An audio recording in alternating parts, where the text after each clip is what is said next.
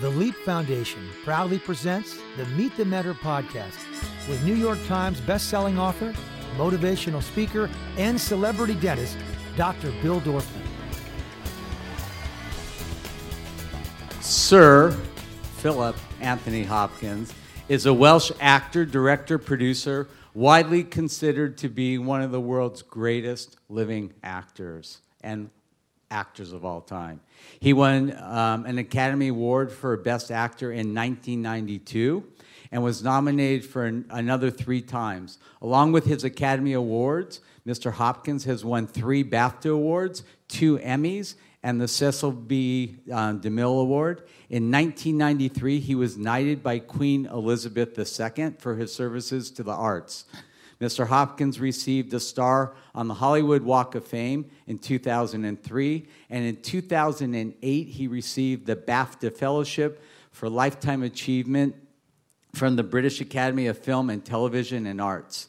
After graduating from the Royal Welsh College of Music and Drama in 1957, the year before I was born, he trained at the Royal Academy of Dramatic Arts in London and was then spotted by Sir Laurence Olivier, a famous actor that some of you may know from a long, long time ago, and was invited to join the Royal National Theatre. In the mid 70s, um, he directed uh, Richard Attenborough, who directed five Hopkins films, called him the greatest actor of his generation.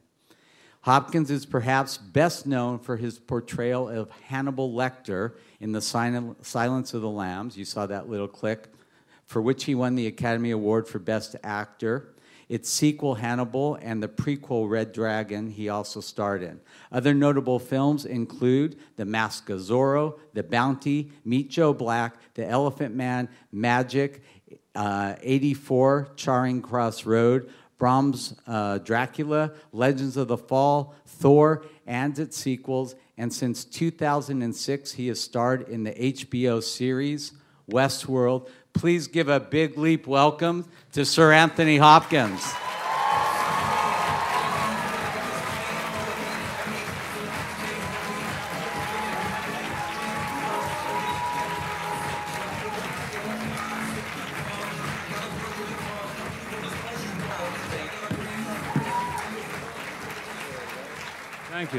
Thank you very much.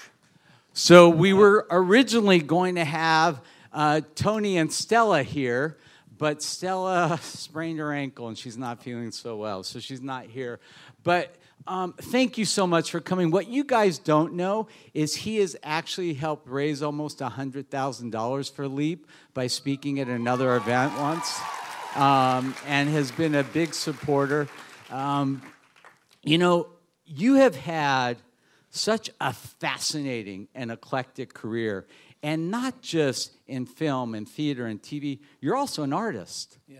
You know, um, if you go online and you look at the things that he's painted, it's absolutely phenomenal. And I asked you once, what was the secret to your success in art? You said you never took a lesson. That's it, yes. But that didn't happen with acting. Let's talk about how you started your career as an actor. Well, it's uh, hello. It's good to be here. Uh, seeing you all, I didn't know there's so many people here. Um, but that principle about uh, just before I got married, um, my wife started said um, she'd found some old scripts of mine with some drawings, and she said, "Why don't you? Um, why don't you t- paint?" I said, "I can't paint." Well, I want you to paint something for our wedding. I said, well, like, said, party favors. I said, what are party favors? And she said, well, you know, presents for the guests. I said, paint? She said, how many? I said, 75. She said, 75 paintings? I said, I can't paint. She said, of course you can. What do you think these are? So I started, and um, um, it's about the principle of being free to know that all things are possible. Uh, that sounds very new age, that we can have everything. but we can't have everything. But um, to link back to my beginnings as, a, as an actor, and all you young people here, I, um, I when I was um, when I was uh, in the school, I wasn't at all bright. I was a very slow student. Um, I was called a bit of a dummy.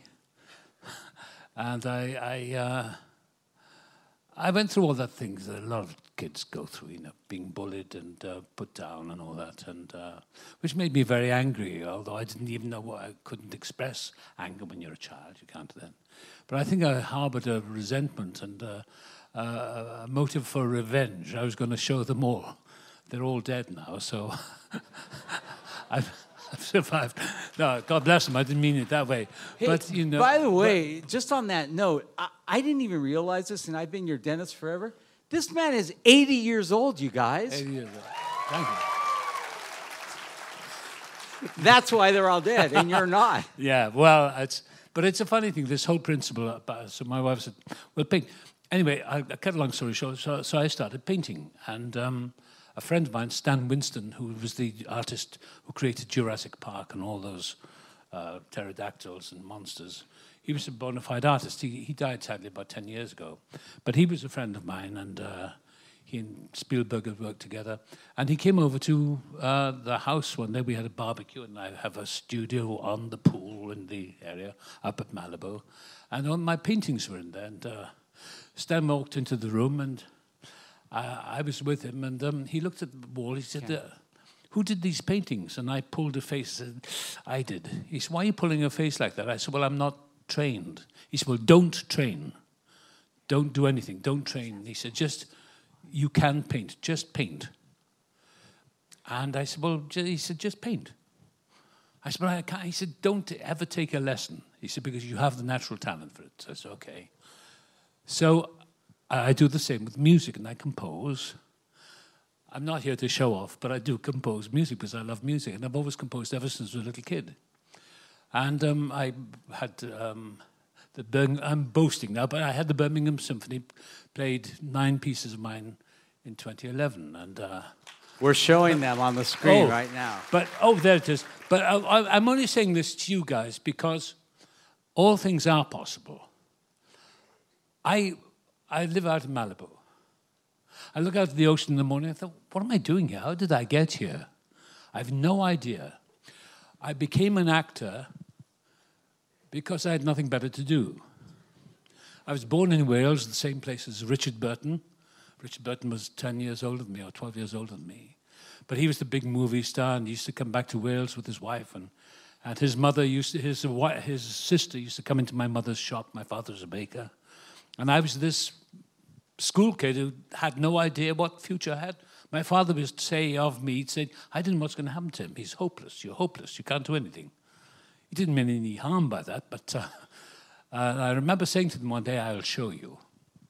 And, uh, and something happened. I, um, I, I, my father was so concerned about me because I was antisocial. I had no friends. I had no kids. I was a real loner ever since I was a little kid. And he asked a neighbor to take me to the YMCA. This guy happened to be a the secretary of the YMCA. She took me there to meet other kids, uh, to join and become a part of the human race instead of being this cloistered, uptight loner. So I went to the, with this guy, Jack Edwards. He was a grocer next door to me, and we went to the YMCA, and he tried to teach me pool. You know, I wasn't interested. There were other kids there, but I wandered down the downstairs and. Uh, there was a, a, door and I could hear voices. I walked in. There was a, uh, uh, it was a room not, not as big as this, but it was a, it was a hall, and they were doing a play. So I crept in and I watched. And the man said, "Do you want to be in it?" I said, "Yeah, okay." So I was playing a saint in this. It was an Easter play, and uh, they gave me a part. And I just had one line: "Blessed are the meek, for they shall inherit the earth." Enemy. So I had my first, and my mother and father came to see me in this play. Of course, my mother was very proud of me. She said I'd be the next Richard Burton and all that. And then within a few months, uh, I was still in school, um, she'd seen an advert in the paper for the Prince Littler Scholarship, Cardiff College of Music and Drama. This is July 1955. And um, she applied for the scholarship for me, and, you know, to go to. So I tried an audition. I couldn't, I didn't understand Shakespeare. I'd never read anything. But I'd learned something from Othello. So I went to Cardiff College for the audition, And uh, the guy listened, I did this audition piece from Othello, Shakespeare's Othello. And he says, very good.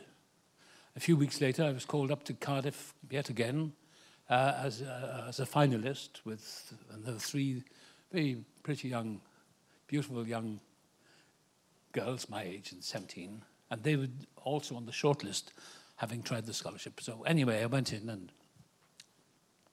was interviewed, and then I came out. My father was with me. And uh, after about 10 minutes, the principal of the college came out. He said, The scholarship goes to the male. I thought he meant in the mail. I said, Oh, yeah. My father said, Congratulations. What? It was the male, you, dummy. I said, Really? so I got a scholarship. And that's how I started. I had no clue. And I figured out that as the years went by, I tried hard. I'm not an intellectual giant, but I, I think I must have figured out at some point through some drive within myself that I wanted to succeed. I was not a good team player. I was always a loner, I still am. But I was determined to change my life. I didn't know at those times in your early life, you don't know, there's no formula I want to change, I'm going to change, I'm going to do this, I'm going to do that. Something inside you, something inside grabbed me, something deep inside. And I am here today, this moment, with you, my friend, wondering how I got here. Why are you listening to me? I don't know. But when I was a kid, I, I, I, there was no way, there's no chance ahead of doing anything. And, um, and I, I think what I'm trying to say is that we are the direct product of everything we've thought of. Everything we think at this very moment, everything we think, even the most insignificant thoughts, will change our lives for even the worse, or for the bad, or for the good. And um, I'm not a grandstander. I'm not here to do, you know, give you a philosophy. But I believe one of the greatest uh, problems today is, is entitled, sense of entitlement, being a victim. I had the great fortune to know Muhammad Ali, the great fighter, and I knew him briefly. I didn't know him that well. But was a man who determined he was going to be the best. And people said, well, he's just arrogant. Well, he wasn't. He was just the best. He was the best athlete ever. And people like Mike Tyson, the great athletes, the great sportsmen, those are the guys who really, and, you know, in all fields of whether it's in business or acting, professional, whatever. I hear you had Mark Wahlberg was here yesterday. That's another remarkable guy. But it's what you dream. Dream big. People say, well, that's arrogant. But I came out here in 1973 from England. I was doing a film. Um, I'll give you some personal stuff. I was doing making a film with Goldie Hawn. I had a bad past I had I was an alcoholic, drank myself almost to death, um, because that's what you do in the theatre. Actors drink, you know, you drink, and Was before the drugs came along. I didn't do that.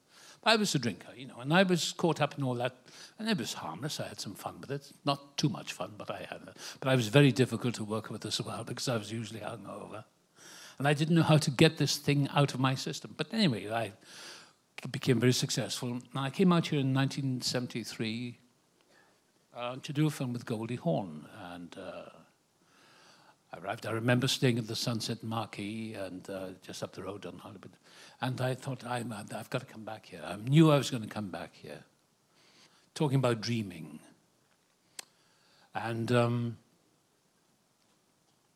my ex-wife came out. We, married, came out here, and uh, we were about to go back to England, and I was in pretty bad shape moody, discontent, irritable, and slowly dying, I think. And uh, I remember we went to Beverly Hills, and I was at the Beverly Wilshire Hotel. My wife went into Tiffany's to buy a present for a producer, that, you know.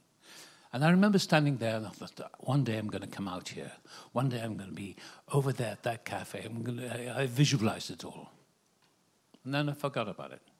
within two years, I was one Saturday morning having coffee in that very, and I thought I, it actually happened. I was here. I now live in Goldie Hawn's house. No, I mean, I say that it's a mystery because I was looking for a house and I bought, Goldie had sold a house. I don't know, I hardly know Goldie, but she turned up at our wedding. And, but I mean, these are inconsequential little bits and pieces of the jigsaw puzzle. But whatever we believe we can do, say yes to everything. We say no to so much, you know. Say yes and take the risk. I hope I'm not grandstanding being I'm not No, no, this is perfect. But, you, you know, know, this is the kind of thing. First of all, thank you for your honesty, right? I mean, it's not easy to get on the stage and talk about this. But you know, here's the thing, Tony. You have literally had one of the most successful careers in Hollywood as an actor in one of the most competitive fields in the world. There's something inside you that drives you that's different. You know, we always say here, you know, successful people do the things that unsuccessful people aren't willing to do. What was the thing you did that really helped you become as successful as you became. It wasn't luck. It wasn't just chance. I mean, you worked, and, and what was it that actually drove you to excel in, in, in this profession? Well, interesting. My wife, Stella, whenever I say anything negative about myself, which we, you know, we do that. It's in part of our nature. We don't want to get too big for our boots. So we say, well, you know, it's, and my wife says, cancel that. Jump, draw a cross through it. Cancel that. Don't ever put yourself down. And I've learned from her, don't do that to myself because I got used to it. You know, because we, we, we live in a world of, oh, well, we mustn't push our luck, we mustn't do this, you know, and, um, you know, uh, uh, uh, and gradually you die. And you look around, and I'm, uh, this is all, I know this is a truth. And God bless the guys who live like that. But I know a lot, and they say, Why didn't you try this? Yes. The guy said, How did you learn to paint? us? I don't know, just paint. And I bought him uh, a canvas. Did you paint? No. He's dead now. no, seriously, I mean, but and this sounds very, this sounds really dark. But I know a guy, I knew a guy who held a gun in his mouth in 19 God knows when, hundreds of years ago in Detroit. He was a cop. He became a drug addict and alcoholic. Nice guy, very, very smart, very bright. But his raison d'etre was to be depressed for one reason because he was intellectually superior to any of us. So he saw the world as he thought it to be. So everything about the world for him was deeply depressing. And we, you know, I used to see him we and I remember having the last time I saw him, God bless his soul, I had breakfast with him over in Westwood. After two, after 20 minutes, I wanted to commit suicide because it was so depressing being with this man. Because I felt guilty for being happy. I mean, everything was heavy, huh? He died over in the Veterans Hospital. He talked himself into death. He talked himself into illness. And this is serious. We can talk ourselves into death or we can talk ourselves into the best life that we have. You're all young people. Believe in yourselves. Be braggadocio. It's not arrogance. Believe in the God gift that we've given, whether you believe in God or not. Years ago, I wanted to get out of the dilemma that I was trapped in. Drink up and be merry, you know. And I didn't realize what was happening to me. And I'd been warned. And I made a phone call. One day I got help. And uh, I didn't believe in anything except I knew one thing I was going to die if I didn't stop what I was doing. I was going to kill somebody in my car if I didn't stop. So I was driving in blackouts. I'm being very honest now. It's all anonymous stuff. And I made the fateful phone call because I realized one night I'd been driving my car in a total blackout, just from Westwood, Wilshire Boulevard up to Clubview Drive. And at that moment, I was in a complete blackout. I couldn't remember how I drove there, how I got to this party. It was a Saturday night, December 25th, 1975. December 27th, Saturday night. I was disgusted, busted, and not to be trusted. I was finished. I was washed up. I was lonely and desperate. And um, when I realized at that moment that I could have killed somebody, I didn't care about myself, but I could have killed an entire family, and spent many years in jail probably. At that moment, when I realized, I said, I need help. And I made a phone call and I visited a little office here in um, Westwood. It's, uh, it's anonymous, but I'm a member of Alcoholics Anonymous. And I met a woman there and she was answering the phones. And uh, she was an elderly woman, probably not, not as old as I am now. But I went and then she said, What do you think? I said, I think I'm an alcoholic and I've tried to stop drinking, but I, I can't. Six weeks is all I can manage. I go insane. I have to have a drink. She said, Okay. She said, Well, you think you are? I said, Yes. She said, Well, you don't ever have to drink again. And I knew she was going to zap me with the three letter word. She said, Why don't you just trust in God? And something went boom. And I don't know what that was, but I do know what it was. That's my own personal recollection of it. But the craving to drink was taken from me as never to returned 42 years ago.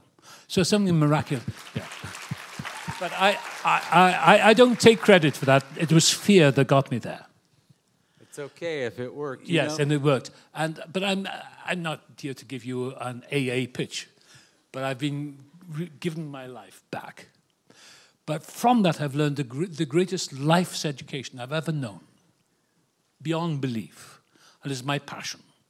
And although I put myself down and say, you know, negative things sometimes, we all do that.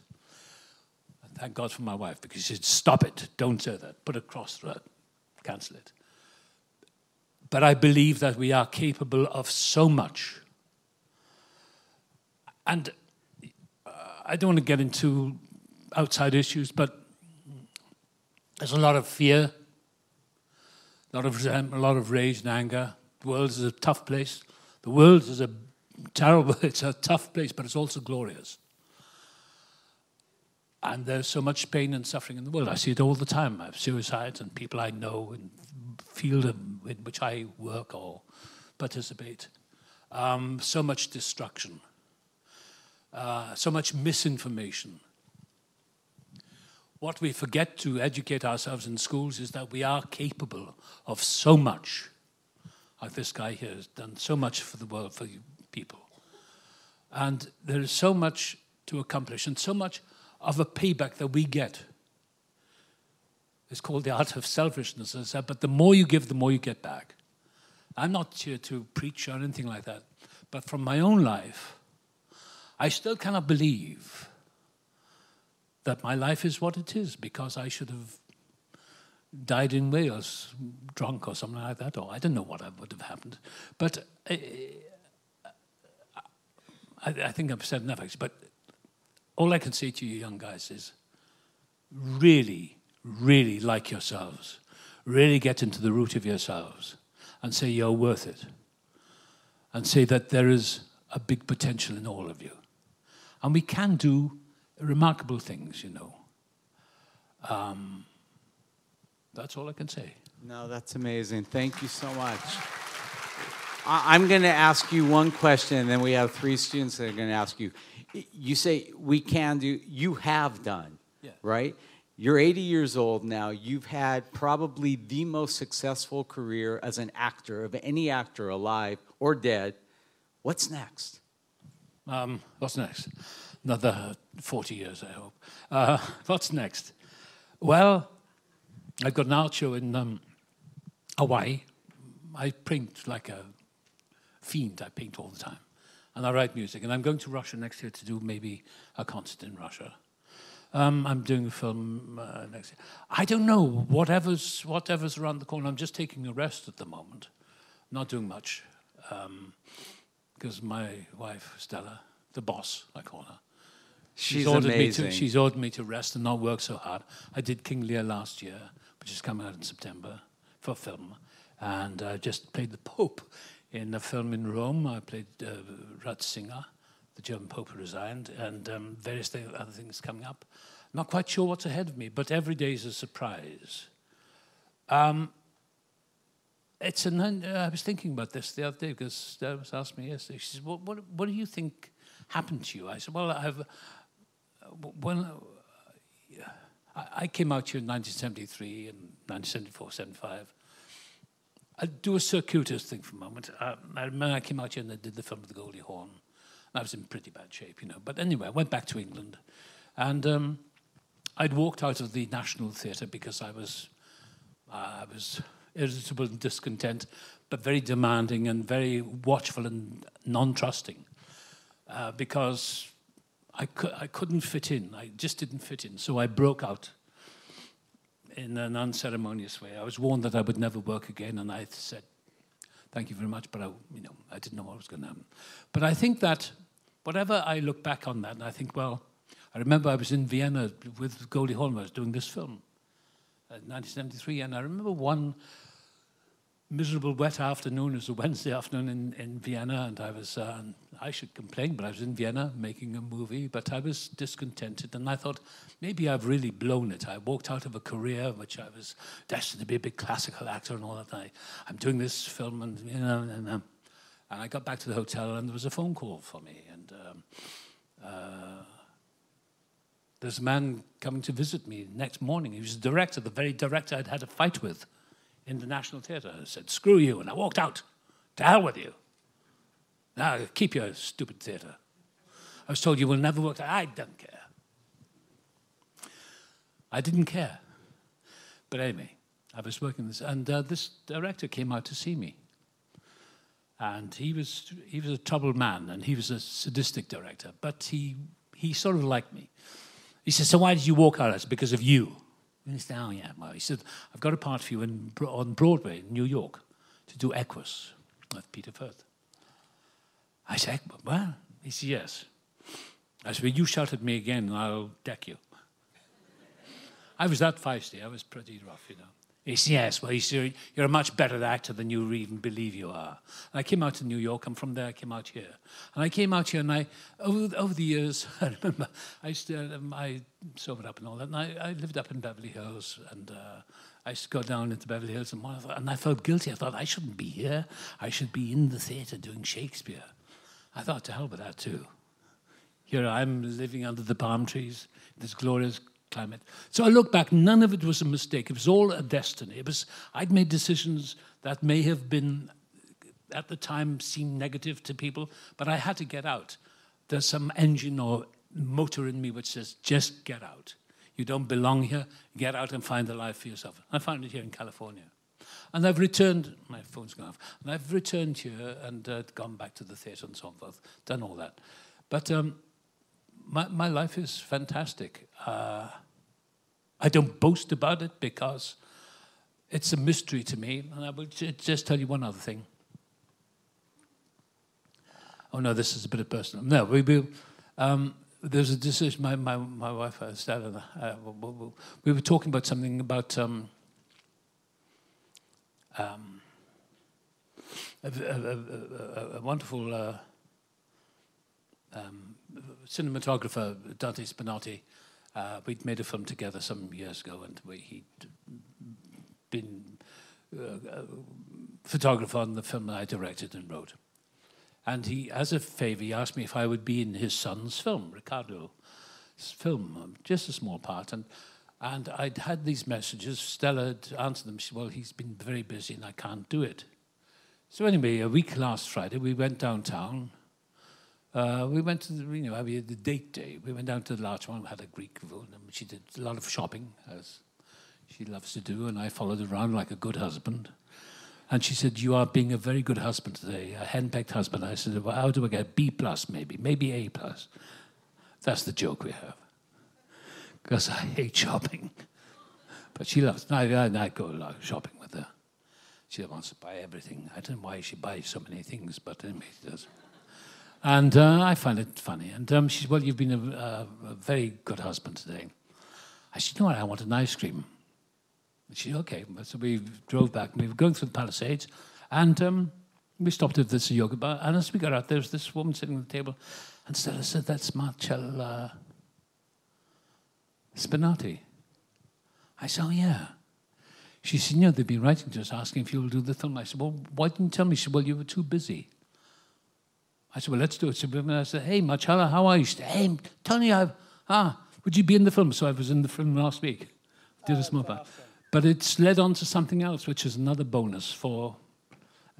But it's those sort of things that just by chance, by saying yes to something, instead of saying no all the time, so used to saying, no, I don't want to do that. Do it. I say, you know, no, I don't want to do that. Just do it, because that's life. Say yes to life. I'm sure at the end of it all, whatever runs this universe, I read something some old guy said, maybe it was Woody Allen or something, said, or somebody said, that whatever the divinity is, whatever God is or is not, whatever it is, whatever supreme intelligence runs this thing, and maybe there's a question I gave you the earth to live on. Why didn't you enjoy it more? That's so true. You know, and I told these guys earlier on, you gave me one of my favorite quotes in life. And you said this to me years and years ago. You said, When I grow up, all I want to be is a little boy. That's it. Yes. Well, I carry in my phone, my phone went off, I won't show you, but I carry in my phone, he's here somewhere. I carry in my phone a photograph of myself as a, as a little kid. 1942, I was four years of age on the beach with my father during the war. That's how old I am. I was four years of age, and you couldn't get sweets or candies in those days. But my father was, and we were on the beach. My father was um, with another guy, and uh, this man gave me a, gave me a cough sweet, you know, a cough pastil. It's the only sugar a little kid would like. And I dropped it in the sand. and I started crying. And the man said, Cliff Mathers, I always remember this. He said, Yeah, there's another one. And I smiled, and he caught a photograph of me you know, I, can. I remember looking down my shoes. That I had little sandals, and and I remember that photograph being taken, and I put it in my phone. And I look at him and I said, "We did okay, kid. We did okay. I was a lost child. We did okay. And here I am today." And then I can contrast that with other things I know. I have uh, we have a very close friend of ours who's sister was found last year in a crack tent up in Sepulveda, beaten to death and uh, dead, 29 years of age. That's the dark side of it all. That's the thing that kills us. But it's all about how we think.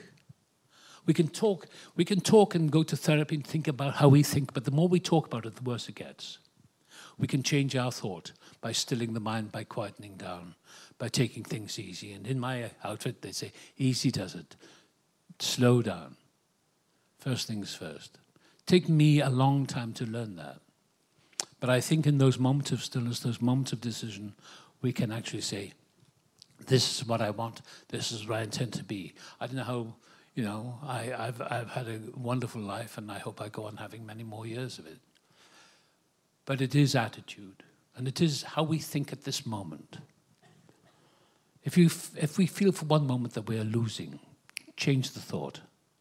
Change it to I'm winning. And I have things, and I talk to myself all the time. I say all kinds of nice, good things about myself, as if they're happening in the present. And that's what I started doing all those years ago. I'm alive, I'm well, and I'm filled with perfect and abundant life. It is none of my business what people say of me or think of me. I am what I am, and I do what I do for fun and free, because it's worth doing. It's all in the game, the wonderful game, the play of life upon life itself. Nothing to win, nothing to prove, nothing to win, nothing to lose. No sweat, no big deal. There are no big deals, only life itself. That's, That's awesome. Thank you. That's amazing. Yeah, let's give it up for Sir Anthony Hopkins. I'm going to let three students really quickly ask you questions because I promised they would. Come on down, you guys, real quick. I've become a real Californian. Look at that. where am I? Yes, okay. The microphone's right there. Hello. Thank you for being here. Introduce yourself, please. I'm Nicole Vandervoort. Thank you. Yeah. How do you separate real success and fulfillment from financial wealth? How do I what? Separate real success and, f- and fulfillment from financial wealth. How do I how do I divide it? Yep. Yeah, how do you seek real success and passion in your life rather than the money, basically? Well, if you chase the money, it's not going to work. And if you chase success, it's not going to work. You just have to believe whatever image you have of yourself, whatever you want to be. You, we, you say success or wealthy or you know, whatever you want to be. Um, it's difficult to you have to have an image in yourself of what you want to become, but live it as if it is happening now. Act as if you are already there, and it'll all fall in place. I don't know how the mystery works, but if we act as if it is already there, there was a great uh, act as if, William James says, act as if you already there are those things that you desire to be. As we think, so are we. Um, and that's, that's called intentionality. I think, you know, sometimes, you know, I've, I've done work because they offer me good money. I say, okay, let's do it. Have some fun with it. But don't take it too seriously within. Just do what you have to do. But if we set up say, oh, I've got to have this, I've got to have that, it will go away. It'll never happen. And I, I know the people in it's a very tough business I'm in, the acting profession, and I know lots of young people who want to be in it. And I say, um, I say, shape up. Don't think that you can wander around. You have to work hard at it. You have to be di- very disciplined. Whatever you choose to be, I don't know what you want to do when you, you know, in the future. But whatever it is, whatever you're seeking, and don't talk about it too much. Talk about it to yourself. I remember sitting in the National Theatre years ago, hundreds of years ago, and they'd all be, and I was the loner sitting in my room. And I never said anything to anyone, but I thought one day I'm going to be out of here. Now, I had nothing against the people I was working with, I just didn't feel fit in. So I didn't, and that's a very strange dilemma for somebody who doesn't fit in when you have to work, work with other people. But something in me kept going. I thought, one day, one day, and I used it with anger, one day I'm out of here. But act as if you already are those things. Whatever awesome. they are, keep that image in your mind and it'll happen. Thank you. Hi. Hi, my name is Juan Rodriguez. Um, Hi. I was asking, um, how would you say that the acting industry has changed throughout the years in your experience? How the acting business has changed? Yes, sir. Well, I, I, I guess it has changed a lot because now everything is highly corporate and um, I, I don't really have an answer for that, but I know it has changed. I talked to my agent once, and he said, "Oh, it's changed so rapidly. You can't keep up. The, these huge companies like HBO and uh, Amazon and these great, great corpora- corporations with them, billionaires and making decisions. Um, direct, direct. Um, what, what, little I know, I, I, don't want to step out of line here because I don't know, but I." There are rumours that um, it's changed so drastically. I was on uh, something recently where uh, directors are pushed around by producers, by the big corporate powers. And I wouldn't like to be in that position. And I know one director who was really feeling sore because um, whenever he made a decision as a director, he, somebody else would take it over and take it from him. And I said, How do you live with that? He said, I don't know. I said, Well, get out of it. Become an independent film. I don't know. I don't have any answers. I know that uh, independent films are probably um, one of the ways. But yes, it has changed radically. Um, I'm gonna I'm gonna jump in here and I, tell. I'm just and to say one one thing. Go I, ahead. I think something that has has happened, and uh, um, no, we're living in the reality age now. You know, you can be famous for nothing.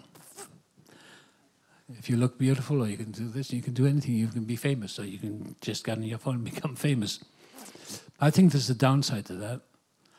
Um, and I, I, I, I um,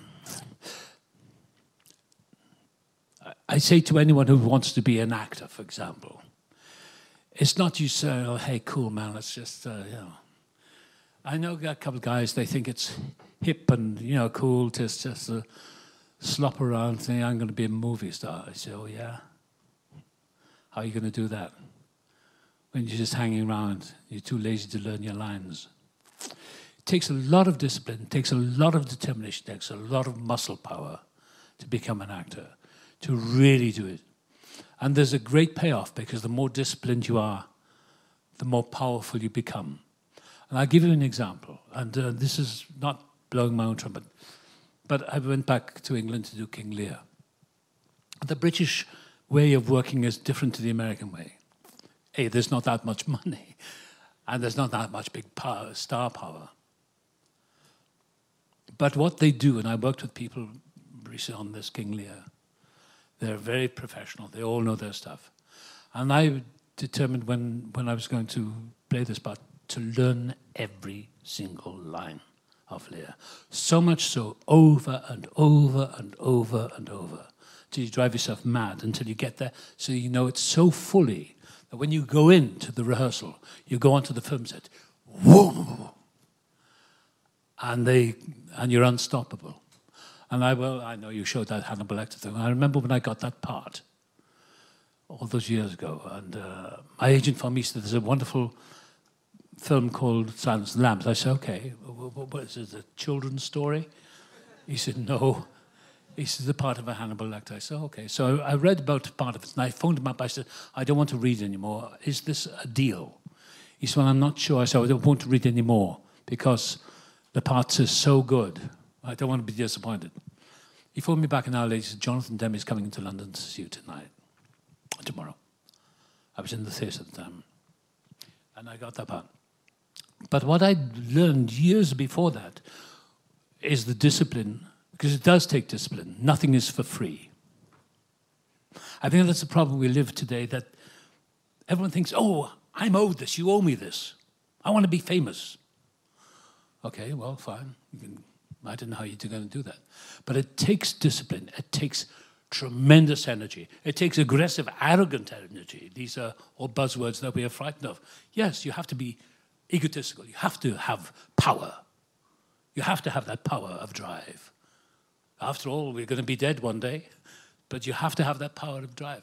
And to show up not knowing your stuff is deadly and it's embarrassing. And I've worked with people like that. They don't know what they're doing, but they they have an attitude. Like they don't talk to the film crew because they're special. And I said to one of them, I said, Who do you think puts your stupid face up on the screen? The props guys, the cameraman, the makeup ladies, everyone. You don't do it yourself. Wake up. That's all I say. There's a wonderful book, and I would encourage you all to read it by, by um, I'm going to sell this book. The Dorothea Brande, she wrote a book in the 1930s, and it's called Wake Up and Live, Act as If It Is Impossible to Fail. It's a book you can get, you can download it, or you can buy it in book. I don't think bookshops are open anymore, but you can buy them. Wake Up and Live and to answer your question indirectly, am I running out of time? No. No. To answer your question directly about how to change, Dorothea Brande was a journalist. She was content with her life, but she was unhappy really because she couldn't finish things. She couldn't get it together. Something happened. She just was disappointed. And she read a book by a man called Myers. It's all in her book. And she came across this one little thing. I don't know if it was a hypnotist or a psychiatrist. This is back in the 30s. She came across this one wake, act as if it is impossible to fail. It changed her life. She wrote five books in within two years. She went on lecture tours.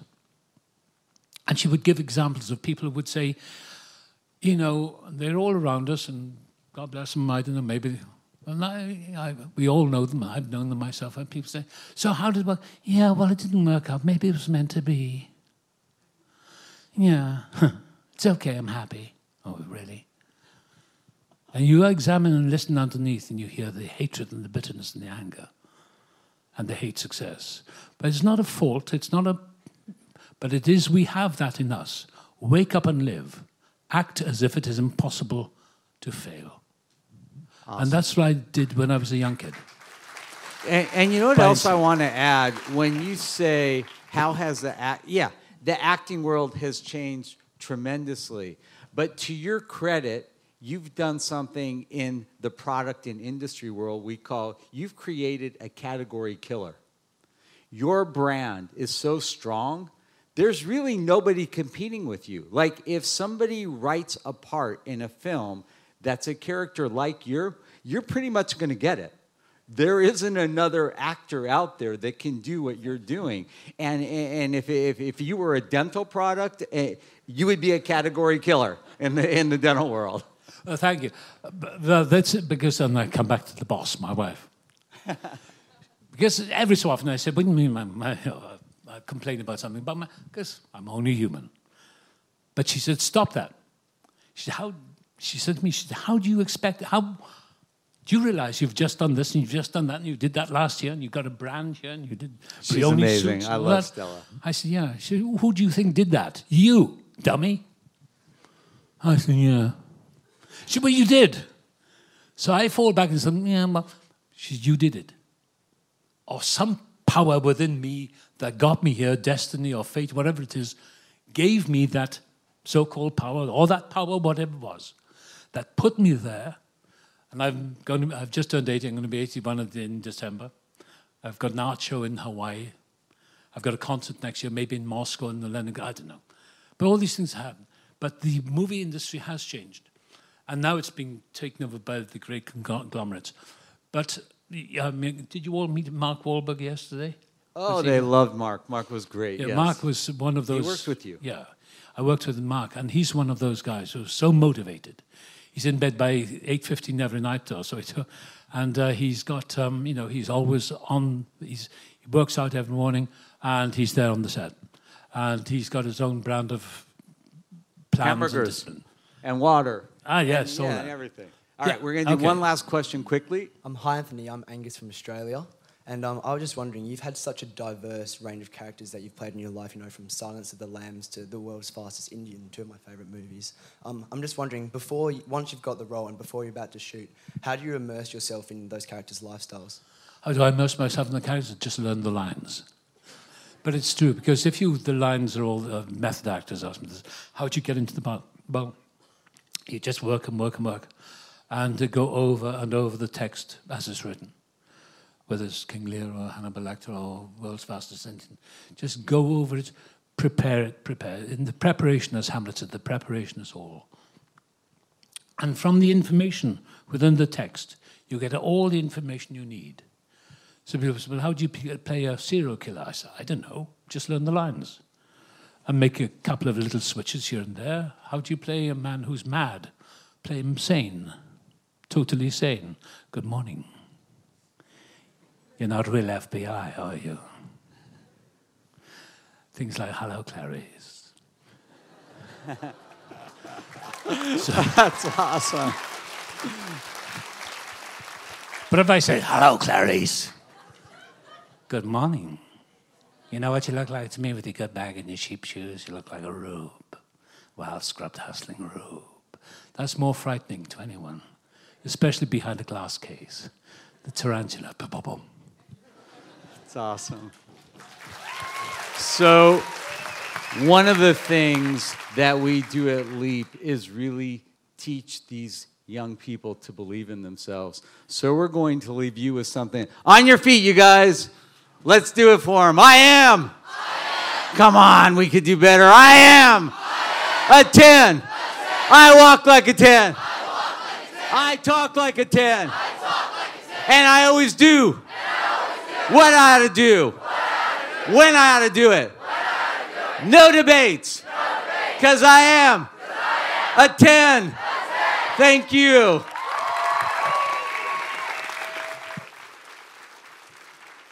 I didn't know why you invited me here because you got it. what, what was that again? Do it again. What is it? I am a 10? I am a 10. I am a 10. There you go. Well, you do it again. What is it?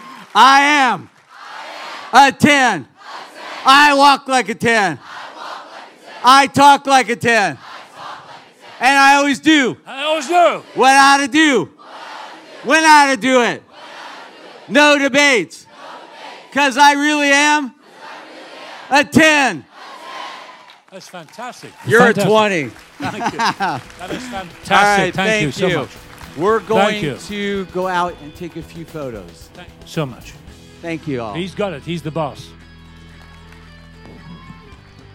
To learn more about the Leap Foundation, go to leapfoundation.com or find us on Facebook at facebook.com slash the Leap Foundation, on Instagram at Leap Foundation, and on Twitter at Leap Los Angeles. Listen to the Meet the Mentor podcast with Dr. Bill Dorfman on Apple Podcasts, Google Podcasts, Spotify, Stitcher, or wherever you listen to your favorite podcasts.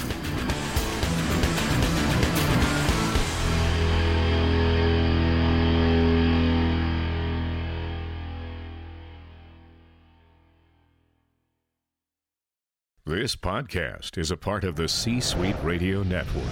For more top business podcasts, visit c-suiteradio.com.